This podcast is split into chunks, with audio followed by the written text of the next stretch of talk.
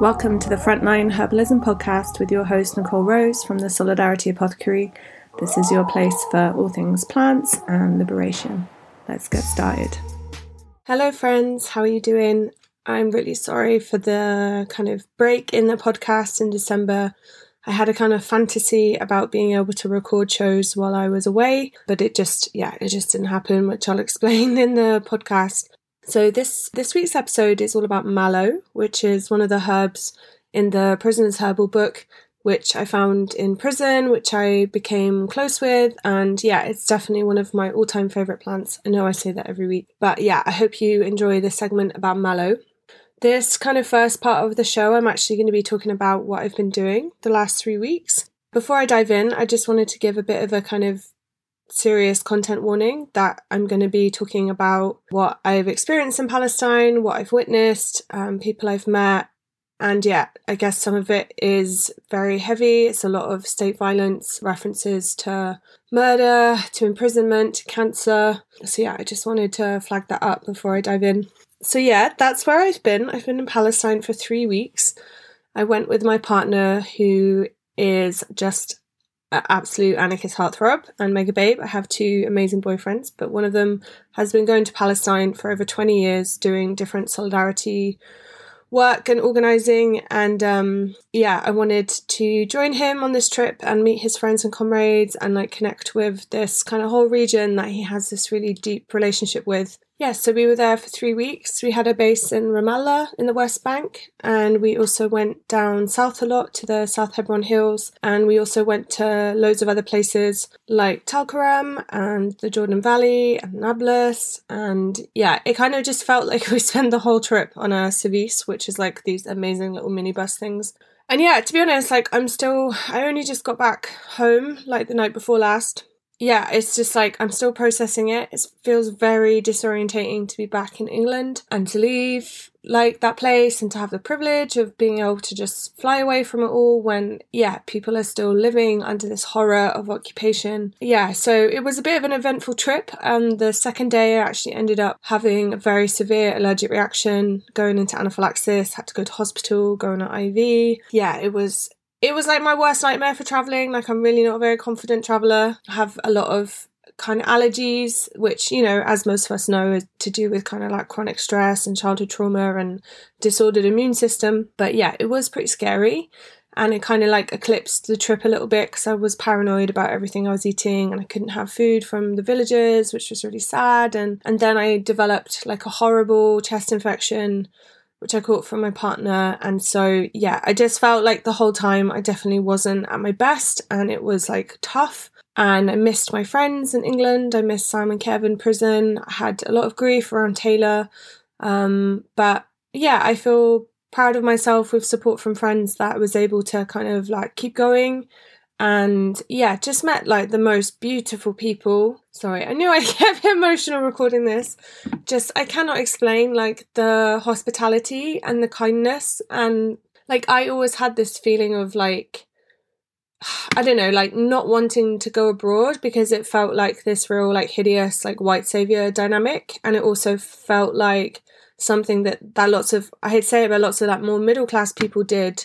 You know, like while the rest of us were trying to like survive and support friends in poverty and you know support friends in the prison system or deal with like the border regime here it felt like lots of more middle class people would just kind of like go abroad you know to this like exciting exotic struggle and i think yeah i think that actually affected me being like a good internationalist, like in being an active internationalist. And I think I've had my, yeah, my eyes just like pulled wide open as to how much like international support. I mean, you know, I do know this, like I am an internationalist. I do a lot of international solidarity work and prisoner support internationally and sharing people's different call outs. And like, you know, I'm not, okay, I'm not like just exclusively UK focused, but yeah, like I mean in the sense of like physically going somewhere.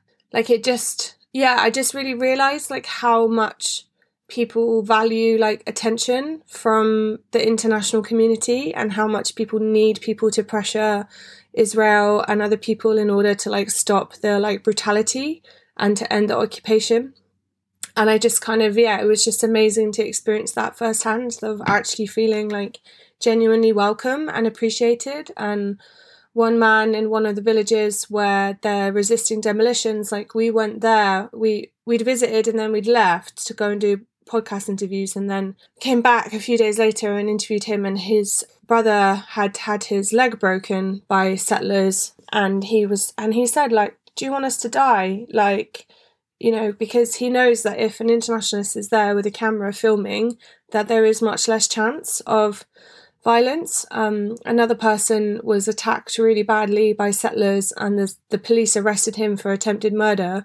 And thankfully, like an internationalist had filmed the whole thing, like half an hour of this of this um, kind of situation, and it showed that you know he he got attacked and um, he wasn't to blame. And the organizer, Sammy, was like, "Yeah, you've saved my dad from like years in prison." So yeah, it was very, it was very life changing for me to see like that.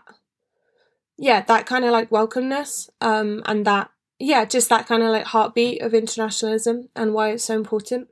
Yeah, and we were very, very lucky that I did, you know, I did a bit of protection magic, of course, but we were very lucky that we didn't kind of like witness anything like too harrowing like ourselves in the sense of you know i was like really preparing for like tear gas and shootings you know like the occupying forces have been using live ammunition on demos and in other situations. And i was yeah just expecting okay maybe i'll get arrested maybe i'll get deported. Like i kind of prepared myself for all these things. And then yeah we just seemed to like evade it if that makes sense. Like we would turn up somewhere and then leave and then find out something had happened. Or it was like a very strange trip if that makes sense. My partner said it was like the only time he's ever been where he hasn't had to you know directly be involved in a situation so yeah so i was very grateful in that respect but i think yeah, even just like listening to people and seeing the situation on the ground, like it's really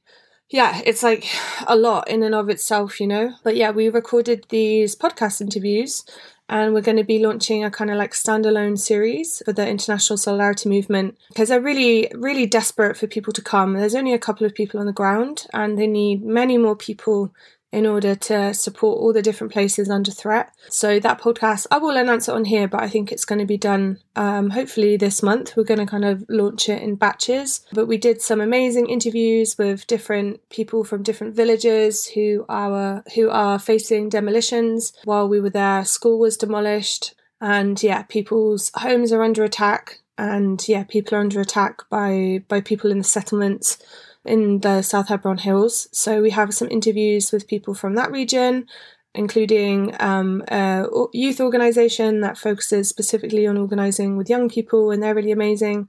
Um, and we've also got an interview with some folks who are ISM volunteers who've been there for like uh, nearly three months to kind of so people can get like a feeling of what it's like. Yeah, there was lots of like prisony things. Um, one of the first days we went to a demonstration in support of some mothers from a place called Sheikh Jarrah in East Jerusalem, and their children are looking at years in prison. They've been tortured in prison. Uh, for defending themselves against settlers, and yeah, we we interviewed them, and that was, yeah, this woman said about her son trying to kill himself and trying to she was like, I don't know how he will be after he gets out of prison. And there was just this like raw insight into how prison like changes you and traumatizes you. And yeah, it was really like beautiful to connect to connect with her in their campaign. We also interviewed someone from an organization called Addameer who do huge amounts of prisoner support and kind of documentation around like abuse in prisons. And you know, we have some really good questions about abolition and different things. And we also talked to people from a martyrs organization. Yeah, the kind of like martyrs situation. It's like a martyr is kind of anyone that the occupation kills. It's obviously also people who resist who die in resistance, but it's people who, you know, have been killed by the occupying forces. And when we were there, there were like a number of deaths that occurred. People saw on the news about a 16 year old called Jana who was shot by snipers um, in Jenin. She was getting her cat off a roof and was shot multiple times. And yeah, there's been no accountability for this. Like Israel are like, oh, it was an accident. But yeah, she she fell and in Palestine they have this like incredible tradition where they actually carry people's bodies like on the street and have these like huge demonstrations to kind of like honor their fallen people. And I think it was like very sorry, I don't know why I'm so tired.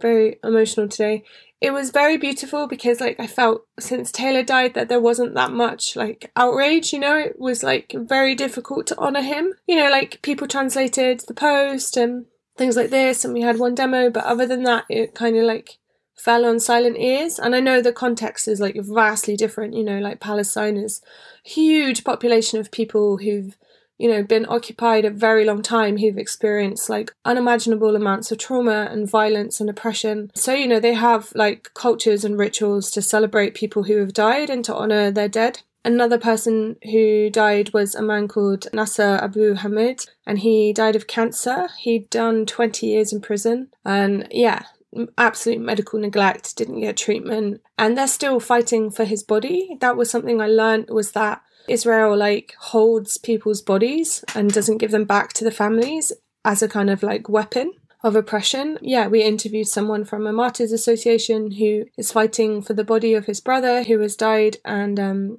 yeah, it was very, very moving. And the day that this man died, there was like huge demonstrations in multiple cities. There was a general strike. All these like shops closed down and everything shut down. And it was like a really amazing like public I don't mean amazing in like a good way. I mean an amazing in a, like a beautiful, moving way that you know the the whole population just honored him. Yeah, so that was really intense. And I also did a really awesome interview with someone from the Palestinian Medical Relief Society. And they've trained like over 180,000 people in first aid skills in order to respond to occupation violence. Yeah, they're just fucking incredible. Like the amount of kind of like mutual aid work is just mind blowing and it's like really grassroots. And I'm gonna publish that interview like on this podcast. Also met people from the Jordan Valley Solidarity and saw kind of their lives in terms of resisting occupation and also like having this amazing growing project. Like I was like so sick and I was a bit citied out if I'm honest. And then we went to the Jordan Valley and Rashid, the person who lives there, like has this amazing base where volunteers can stay and just like so many amazing plants. Like literally, we're eating bananas like from the trees, and I got to see plants like mallow, which I'll talk about today, and all different herbs. He was explaining me about different types of thyme and sage in the region, and yeah, it was like oh, it was so nice. Like, and they had these two super cute puppies, so that definitely helped. But yeah, um, you know, I'm going to be talking about how ISM really need people, but also Jordan Valley Solidarity, like they, you know, the farmers there who are, you know, it's mostly horticultural, like really appreciate support.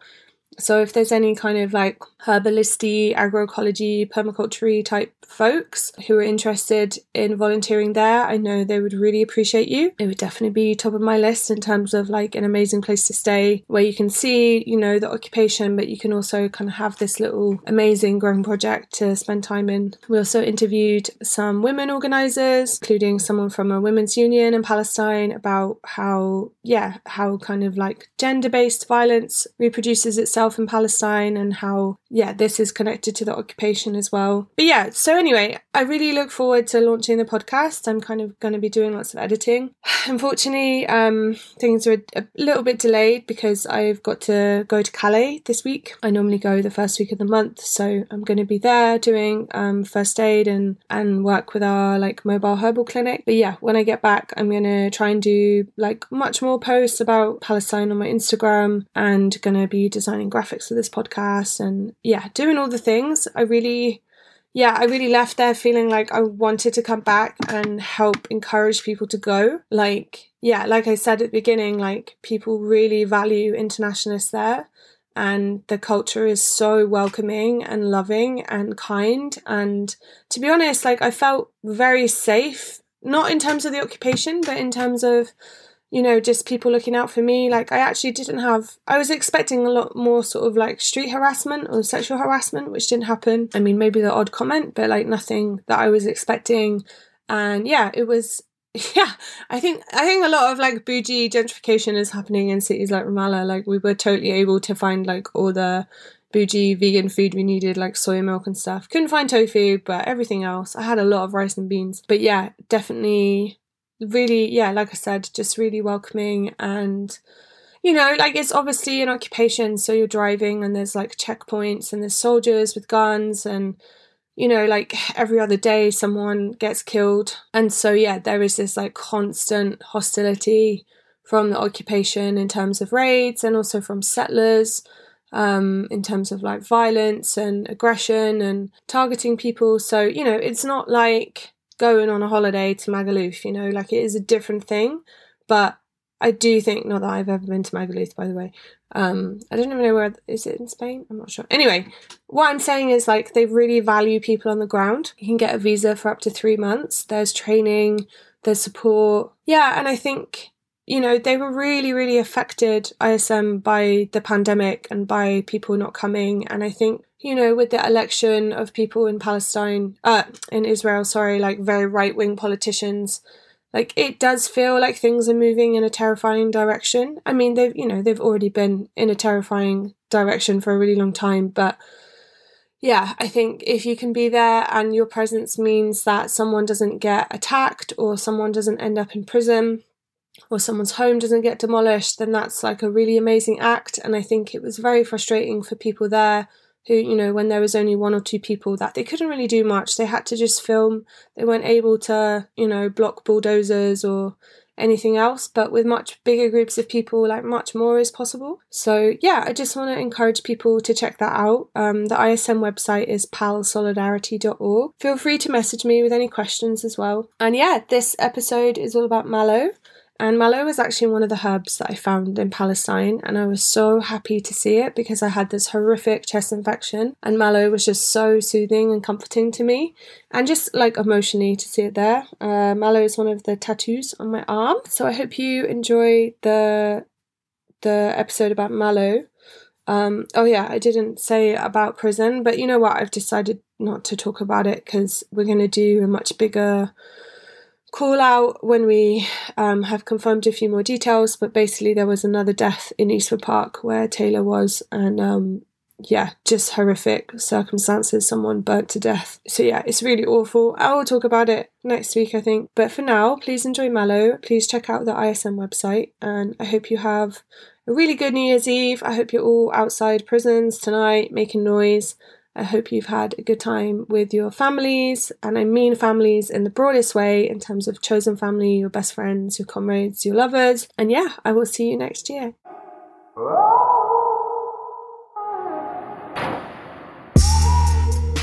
Mallow. Okay, I'm doing it again about favorite plants, but this this kind of plant family are just so outstanding medicinally just absolutely beautiful. One of the herbs on my sleeve. But yeah, let's dive into them. So, Latin name Malva sylvestris, plant family Malvaceae, mallow family. Identification tall and upright, up to 1 meter, or rather creeping. Leaves are up to 12 centimeter across, long stalks, and commonly a dark spot on the base of the leaf blade. Flowers are 2.5 to 4 centimeters across. If you see a flower that's like 4.2 centimeters, just let me know.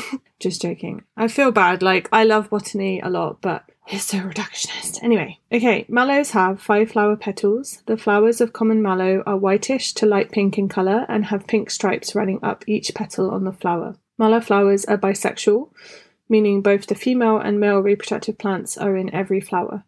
In the centre of the flower, the pistil sticks out. The ovary is located at the base of the petals and eventually ripens to produce the cheese wheel like fruits.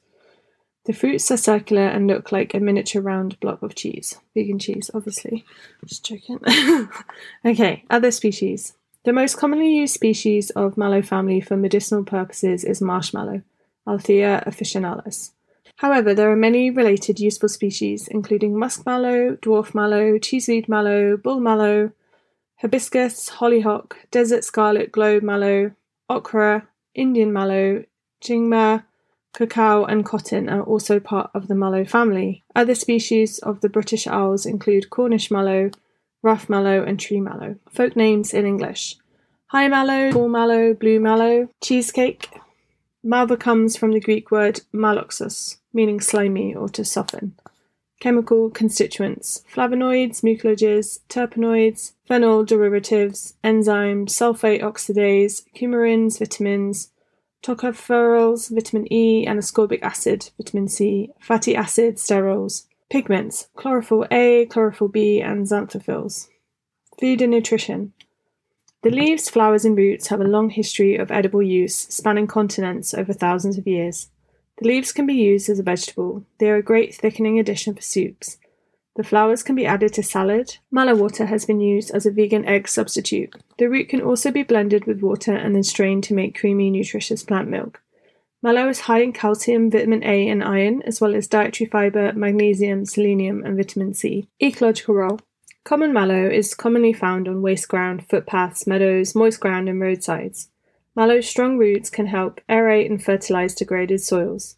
Katrina Blair writes how mallow can be a great midwife to other plants, as well as mallows can be susceptible to several fungal colonies, including mallow rust, which causes dark orange coloured bumps to appear on the underside of leaves. The cause of this fungus is often from an overly moist environment and a dense thicket of mallow. Herbalist Julie and Matthew Seal highlight that the low growing leaves tend to accumulate heavy metals from vehicle exhausts, you know, for example, if they're growing on the side of the road. Cultivation and harvesting. Mallow is very easy to grow from seed and is adaptable to most soils. Mallow leaves are best harvested when the stems are bright green and healthy looking. Beware of rusted leaves. It's ideal if the plants can be used fresh because of their water and mucilaginous content. However, they can be dry too. They will lose about one third of their mucilaginous quantities. The roots are best harvested in the autumn when they have more mucilage. Energetics temperature neutral to cooling depending on the constitution. Moisture moist. Tissue state dry atrophy, heat excitation, wind tension. Taste sweet and salty. Herbal actions antibacterial, mild astringent, demulcent, diuretic, emollient, expectorant, inflammation modulating, and laxative. Health challenges supported by common mallow. J.T. Burgess wrote in 1868 that the uses of mallow are infinite. The fresh or dried leaves are best infused in cold water to preserve their mucilaginous content and drunk for the treatment of the digestive, respiratory, and urinary tracts. A fresh herb and root tincture can also be made, however, this mucilaginous herbal action will be significantly affected. Some of the health challenges supported by common mallow include digestive issues. Mallows are mildly astringent, which means they help tone the mucosal membranes and the skin. It also has a vulnerary action with an ability to staunch mild bleeding. Combined with its soothing, emollient, and moisturizing properties, you can see why it is useful for people who, who have patterns of heat and inflammation in their digestive tract. This includes ulcers, gastritis, colitis, and enteritis, as well as Crohn's disease. It can also support people to recover from leaky gut syndrome, commonly caused by prolonged use of non-steroidal anti-inflammatories such as aspirin, antibiotics, the pill, recreational drugs, high sugar and highly processed diets. Mallows, marshmallow in particular, can also support with heartburn and issues of gastrointestinal reflux. In digestive challenges, the strong herbal infusion is the most effective as you want to cover as much surface area as possible. Likewise, for inflamed conditions such as hemorrhoids, mallow can bring relief. Herbalist Sajah Popham recommends sitz baths, especially. Respiratory infections. The herb is a powerful demulcent for coughs, colds, sore throats, asthma, and chest troubles. Sajah writes that marshmallow, the most commonly used member of the mallow family, soothes, calms, cools, and moisturizes a respiratory system that is overly inflamed, hot, and tense. It tends to relax excessive spasm in the smooth muscles lining the entire tract and increase mucus secretions from the membranes. Mallow is for respiratory conditions that are hot and dry. Sore throats. Mallow can help soothe sore throats, especially those that are hot and dry and in need of moisture and cooling. The flowers are commonly made into a syrup for this purpose. Urinary tract infections. In a similar way to the above, mallow helps to soothe the inflamed tissues in the mucosal membranes of the urinary tract. The leaves, rather than the roots, are more commonly used for UTI infections and they also have a diuretic effect. Marshmallow is commonly used by herbalists to help relieve conditions such as cystitis, urethritis, and nephritis just want to note again, like this is just like an overview, and you're not going to treat like a kidney infection like nephritis like with marshmallow without kind of support from a clinical herbalist if that makes sense something like cystitis um you know that could be like a diy thing in prison but um, i just wanted to flag that up toothache mallow flowers can be chewed to relieve toothache Insect bites, boils and abscesses, sores, cuts, bruises, or general skin complaints. You can chop or chew the fresh leaf and apply directly as a poultice. Burns. Marshmallow leaves, but any mallow leaf you can access in an emergency, have also been used in traditional burn care after common first aid practices are followed. Mallow leaves traditionally have been combined with olive oil for the prevention of blistering. Cosmetic skincare. Katrina Blair says that mallow is celebrated in our community as one of the best skincare remedies around. As a face wash and healing mask, it repairs sun damage and rejuvenates the skin. It makes a wonderful green facial mask that removes skin blemishes and irritation amazingly quickly. Mallow leaf and flower can also be made into herbal oils to soothe and regenerate the skin. Sore or strained eyes. Mallow can also be made into an infusion for bathing inflamed eyes. Musculoskeletal system. While not famous for its affinity with the musculoskeletal system, many herbalists include mallow in their mixes because of its moistening effect on people with joint pain linked to dryness. Also, a lot of musculoskeletal issues can be linked directly to inflammation in the gut. In the case of my ribcage, food intolerances were a major culprit. Mallow can be used to support inflamed tissues.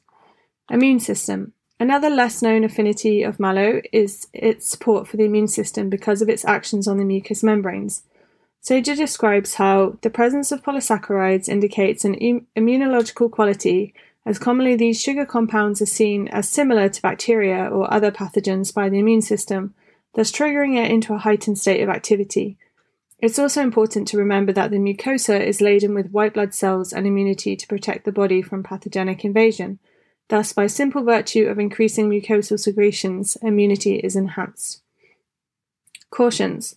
In large doses, mallow can be laxative and purgative. While it can take a while to get to grips with the concepts of energetics, it is important to remember that mallow is not ideal to give to people with cold, wet, damp conditions, unless skillfully combined with other warming herbs. How to practically use mallow in prison. Where you might find mallow. I used to find mallow in the stony areas in full sun, often at the edges of curbs and walkways within the prison.